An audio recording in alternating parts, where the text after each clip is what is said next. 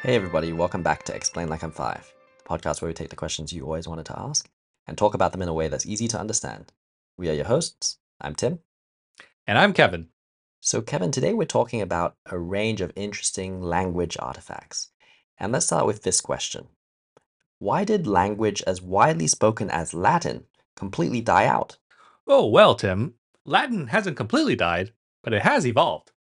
When we talk about Latin dying, dying, we're mostly referring to something called Classical Latin, which was the language of the Roman Empire. Now, when the Roman Empire collapsed, it didn't just completely vanish, but that did mark the start of its evolution into what we now call the Romance languages. Ah, explain what the Romance languages are. Sure. So, you know, Italian, French, Spanish, Portuguese, Romanian, which we know millions of speak uh, millions of people speak today, right? So when we say Latin is quote unquote dead because it no longer changes or evolves as living languages do right now. Okay, we'll put it in quotes then. But how does a quote unquote dead language like Latin still have such a powerful influence and presence in modern English? So English, you know, although a Germanic language, has been heavily, heavily influenced by Latin largely due to the influences of the Catholic Church and the scholarly tradition of the Middle Ages, which used Latin extensively. And many English words, especially in academic, legal, and scientific contexts, are actually borrowed from Latin. Ah, we're going to come back to that, but for now, another language artifact. How do French words like cul-de-sac and hors d'oeuvres end up is as part of the English language without being translated to English words. Oh yes, these these words, uh, like cul-de-sac, it literally means bag bottom in French. And as you can see, it looks and sounds much better untranslated, keeping it as cul-de-sac, especially when you're trying to, you know, sell houses or something.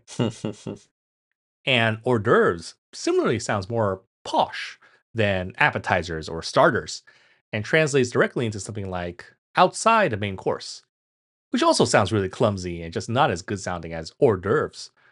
So, you know, that's in the case of English and French specifically. Um, there were a lot of historical and cultural exchanges between England and France over the centuries.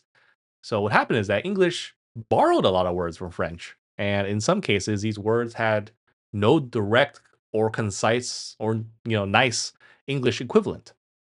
Now, one thing I would like you to ELI 5 is this word. Uh, what is a calque? So these things, they're called calques, which are basically loan translations. And this means that they are words and expressions loaned from other languages and translated literally. There are lots of French English ones uh, because of the cultural exchange we just talked about. Give us some examples. Okay, so uh, beer garden that's a calque for of the German uh, Biergarten. Adam's apple is also a calque of the French pomme d'Adam. You know, often it's hard to recognize calques as they become so normal inside a language. Some English calques from French, for example, include phrases like that goes without saying, point of view, flea market, or by heart. Okay. Now, we said we'd get back to Latin. Why do certain professions, especially like law and medicine, still heavily use Latin terms and phrases in them? In many ways, this is just about tradition. Latin was the language of scholars for centuries, and a lot of our knowledge was originally written in Latin. It's also a neutral language, so no matter where you are in the world, habeas corpus or post mortem pretty much means the same thing. It's also about precision. So Latin terms can convey very, very specific meanings that aren't easily translatable into everyday language, especially when it comes to the legal and medical terminology. And doesn't Latin still play a role in the formation of new English words even today, especially in the technology fields or medical fields like we were talking about before? Totally.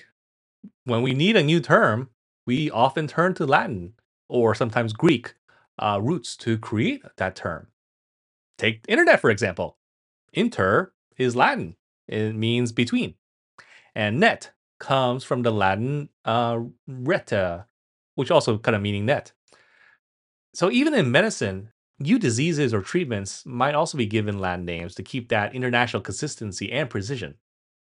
Take the coronavirus. So corona actually means crown in Latin, and the virus was named for the crown like spikes that protrude from its surface. Oh, very interesting. And finally, some Latin phrases remain untranslated in common usage, like status quo or vice versa. Yeah, yeah, these are like linguistic souvenirs. These phrases have been incorporated into English because they succinctly and elegantly express concepts or ideas that might be more cumbersome to express in, you know, pure English. Fascinating. Did you learn something new? If you did, send us an email. We are at eli5, the podcast at gmail.com. We love hearing from you, especially when you have suggestions and comments for us.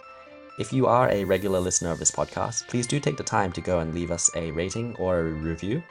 It only takes two minutes and it really helps other listeners to discover this podcast. As always, thank you to the community at r slash explain like I'm five, and we will see you all next week.